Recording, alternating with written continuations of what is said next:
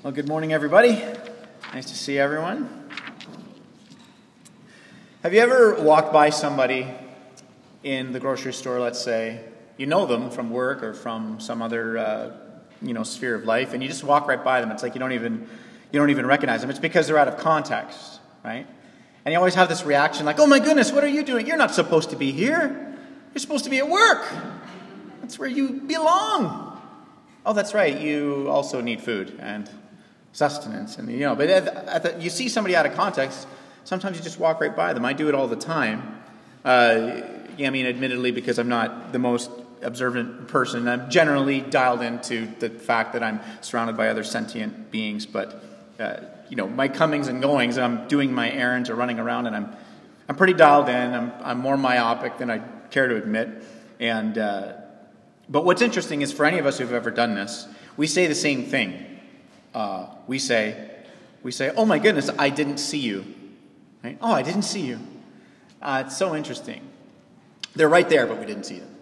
We've all done that. Our text today is Mark chapter 10. We're going to start in verse 46. And this is an account of a man who not only can't see, but he isn't seen. And then Jesus sees him. Mark chapter 10, starting in verse 46. And they came to Jericho, and as Jesus was leaving Jericho with his disciples, a great crowd followed him. And a blind beggar named Bartimaeus, the son of Timaeus, was sitting by the roadside. And when he heard that it was Jesus of Nazareth, he began to cry out and say, Jesus, son of David, have mercy on me. And many rebuked him, telling him to be silent. But he cried out all the more, Jesus, son of David, have mercy on me. And Jesus stopped and said, Call him. And they called the blind man, saying to him, Take heart, get up, he's calling you. And throwing off his cloak, he sprang up and he came to meet Jesus. And Jesus said to him, What do you want me to do for you? And the blind man said to him, Rabbi, let me recover my sight. And Jesus said to him, Go your way, your faith has made you well. And immediately he recovered his sight and followed Jesus on the way. This is God's word. Now, this passage starts out in verse 46 by telling us, first of all, this beggar's name, Bartimaeus, and then it goes to the trouble of giving us his father's name, Timaeus. Now, why bother? This guy is a nobody, and he's the son of a nobody. And at a point in human history when paper is kind of at a premium, why are you going to waste space? Why are you going to bother writing down the beggar's name and writing down his daddy's name? Um, this in ancient uh, literature is a footnote. It's for fact checking. It's so you can verify the story. You've got a name, you've got the father's name, you can go and find these people. That's how this genre of writing works. Now, if you're exploring Christian faith this morning and you're considering the God of Christianity, then probably one of the difficult things for you to grasp is texts like this that are about miracles. Because the modern mind, the modern conversation, has decided that supernatural phenomena that cannot be explained by science are impossible. They don't happen. And we've decided this. And the best way to decide that there is no such thing as miracles is to ignore, deny, get rid of, and dismiss every historical record of miracles. So, if you're going to deny that the, the records could possibly be true, then uh, logically speaking, there is no such thing as miracles. But here's what I want you to consider before we start to unpack this passage this morning, and it's this If Jesus was just another man, if Jesus was just an ancient hipster who was eating with outcasts and fighting with the underdogs, right? If this historical Jesus, that historians who are worth their salt all agree that he suffered under Pontius Pilate in 33 AD, if this historical Jesus was just another man and you were writing a legend about him, you don't need to name Bart's dad. Why bother? It's just not relevant if you're making up legends and stories to name the beggar's father.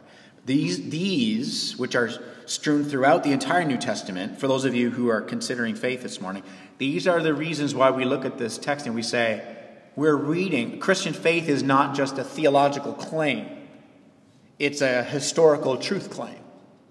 That we've based our faith in something that, uh, of a God who has revealed himself in human history. So, Bartimaeus is on the road to Jericho because the people who were traveling that particular road, they had a lot of money. This is a good place to try and beg and get money because this city of Jericho, this is a new Jericho. This was actually built a few kilometers away from the Jericho in the Old Testament that was destroyed. Um, this city of Jericho that's in Mark 10 here, it was built by Herod the Great, and it was this oasis winter retreat. The archaeologists who excavated this Jericho, uh, you can do uh, research and you'll find that they when they excavated, they excavated Herod's huge winter palace. So this was where you wanted your postal code if you were the ancient who's who. This was the desirable hot spot, the, oasis, the winter oasis. This is where you wanted to be um, in this new Jericho. So this is a city for people with affluence and importance, and it's here that Jesus meets Bartimaeus, a man with no affluence, man with no importance. And in verse 47 and 48, something really shocking happens. Um, it's sobering. In verses 47 and 48, the people following Jesus silence the guy crying out for Jesus. It's incredible. On the way to this ancient hotspot where the who's who are very visible, Bartimaeus has spent his whole life contending with a culture that wishes he was invisible. Not just the Romans, who could care less about Jesus, who preferred that beggars were invisible. The people who were following Jesus. They shut him up. They silenced him because they too wished the beggar was invisible.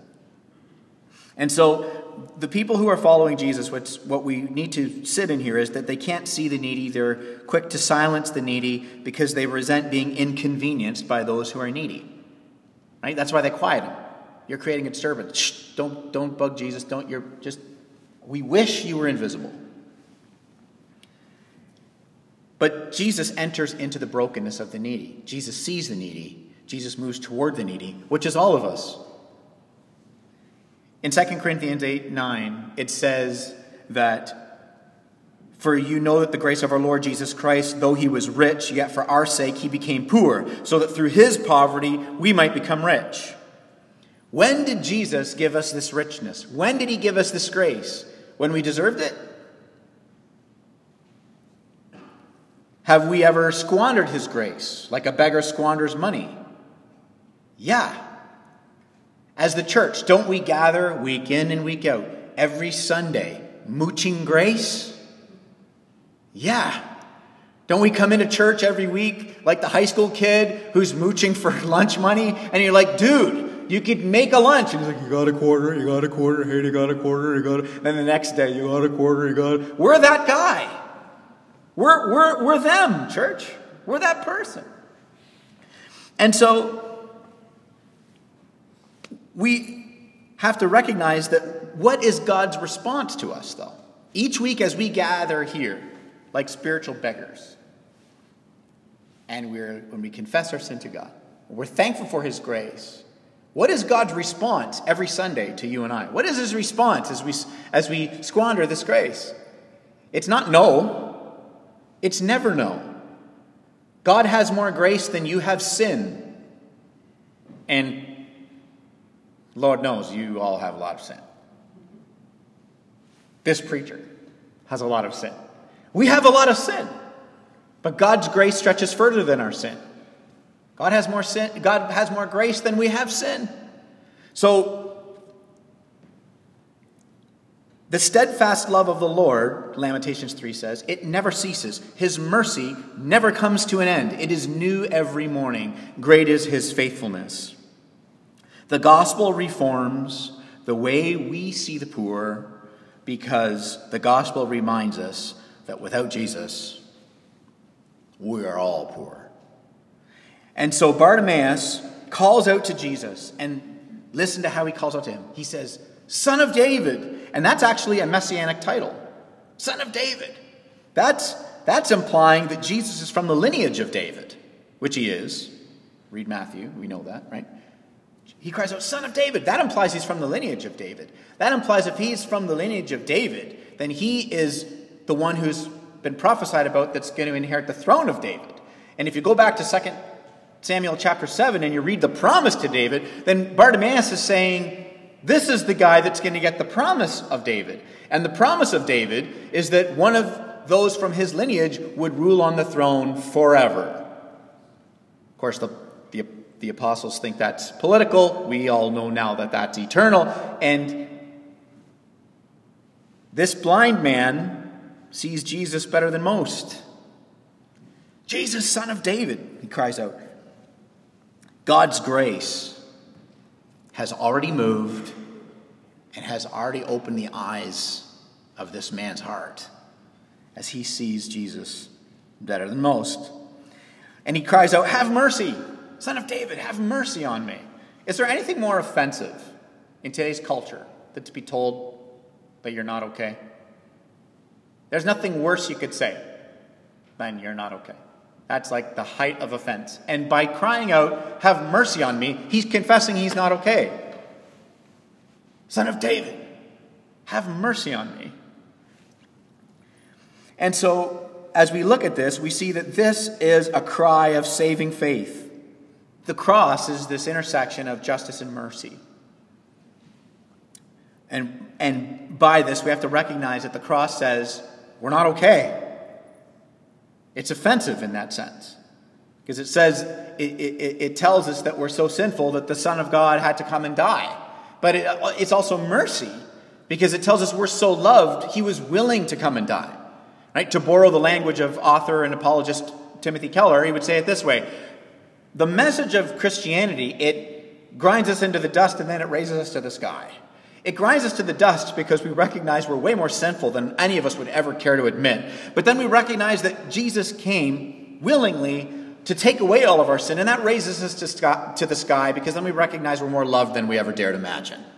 And this is the, the reality of Christian faith. And, and Bartimaeus cries out, Have mercy. In verse 49, Jesus says, Call him.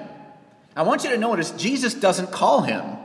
There's lots of instances when Jesus went himself and, and called the needy. But in this particular case, Jesus says to those who can't see him, Call him.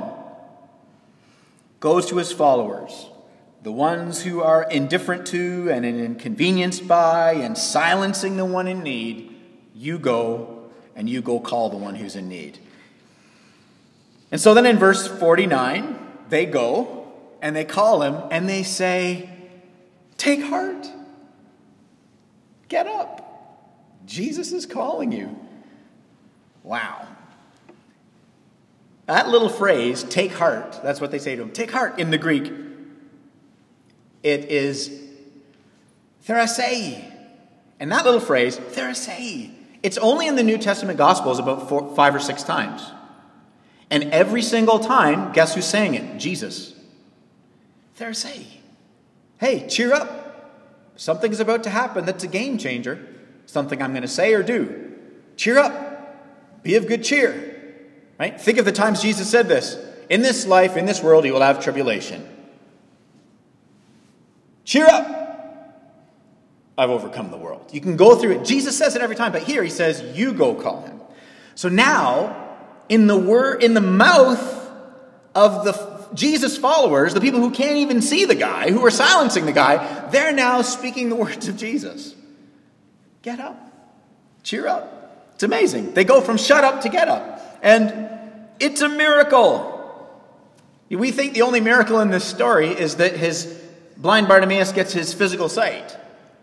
The first miracle in the story is that he already knows who Jesus is, which means God's grace has already moved upon his heart and the eyes of his heart have been opened, and so he's miraculously calling out for mercy. The, the, the, the, second miracle is that he's saying, Have mercy on me, which means I'm not okay, which is the most offensive thing that any you know, human can look in the mirror and have to contend with, is that they're before God, they're not okay. So then there's that miracle of grace. And now this, and now you've got this miracle where the self absorbed now see. They're given their sight. And so, before Jesus does the miraculous work of opening the physical eyes of Bartimaeus, he does the healing work of opening the spiritual eyes of his own followers. And we can identify with this crowd. I know as I was preparing the sermon this week and thinking about it and reflecting on it, I can reflect and I can um, identify with this crowd. Being blind to the needs of others, avoiding the discomfort of the needs of others, not wanting to be drained or bothered by entering into the needs of others. See, the gospel is Christ's perfect life, his atoning death, and his divine resurrection, which takes away our sin and it meets our deepest need. What that gospel does is it opens our eyes and our hearts so that we care to enter into others' needs. And so in verse 50, Bartimaeus, he throws off his cloak and he springs up and he comes to Jesus. And this nobody is called by grace to the ultimate somebody. And that's us. That's all of us. And if you're here today and you feel like nobody really sees you,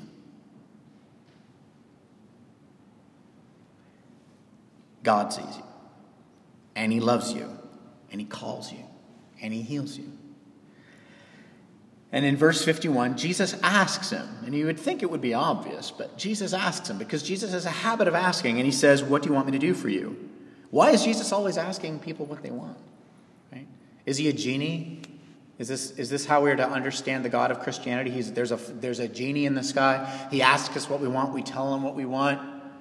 We say in Jesus' name at the end of it, like a magic incantation, and then we get what we said. And if we, if we, if we really, really believe and believe, then whatever we said we get because we said it in Jesus' name. Because after all, look at the text. Jesus keeps on asking people, "What the, is that? What, what's going on here?" Every single time that Jesus is asking people what they want, he is asking them to share what they think that they need. And then Jesus always gives what they truly need. And in some cases, what people think they need and what Jesus need match. And when you and I pray those prayers of what we think we need and what we truly need is what we need, and it matches, and our prayer is answered in the same manner that we prayed it, we're dancing in the street. I mean, we're like, this is incredible. But here's the truth, church, is that Jesus has always and always answers our prayers based on what it is that we truly need. So when he's asking what we want, he's wanting to expose what we think we truly, what we think we most need, what we truly need. And so, he invites us to come and he invites us to pray, and we praise him that our prayers are always answered perfectly. Sometimes in the manner in which we ask, sometimes not in the manner in which we ask, but he is good, and he is wise, and he is loving, and he is more generous than we can fathom. And so, here, the reason why we have this, what's interesting about it, is he asks Bartimaeus what, what he wants. He says, What do you want? And not too long, if you're here last week, last the, not too long in this passage, just before, he asked Bartimaeus what he wanted. He asked his disciples what they wanted. What do you want? Well, what do you want me to do for you? And not too long ago, he asked his disciples, Well, what do you want me to do for you? And what the disciples said was, Well, we want political position. We want to be great. We want to sit on your right. We want to sit on your left. That's what we want. See, that's what they thought they needed, right? And Jesus taught them that following him meant having influence through a humble serving position. That's what they actually needed. So in verse 51, Bartimaeus says it. He says, I want to see. And I want to draw your attention to how Bartimaeus asks this. How he addresses Jesus. Because in our English translations, he says, Teacher, I want to see, or Rabbi, I want to see. Well, in the Greek, it's much, much stronger than just, just saying teacher, because you, you know the, the religious leaders were saying teacher, and other people were saying teacher. But the Greek word here is actually rabboni. And rabboni is not teacher, it's my teacher. It could also be translated not master, my master. And so what's amazing here is that Bartimaeus' physical eyes didn't work, but by grace his spiritual eyes worked just fine. The way he is relating to Jesus is not casual, it's personal. Not teacher, my teacher. Not a master, my master. And so we see this amazing miracle that takes place. In verse 52, Jesus says, Go, your faith has made you well. Faith in what? Not just in the power of Jesus, though that's true. His faith in the identity of Jesus. He says, My master, my teacher.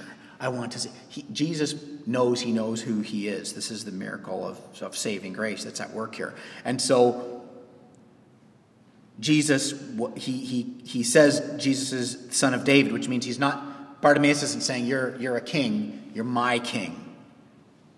And so when you look at the language that Mark uses in verse 52, after Bartimaeus recovers his sight, it says, if you look at the text, it says, and he recovered his sight and he followed him on the way. That little phrase, followed him on the way. That, that particular phrasing is how you described disciples in the first century, following their master on the way.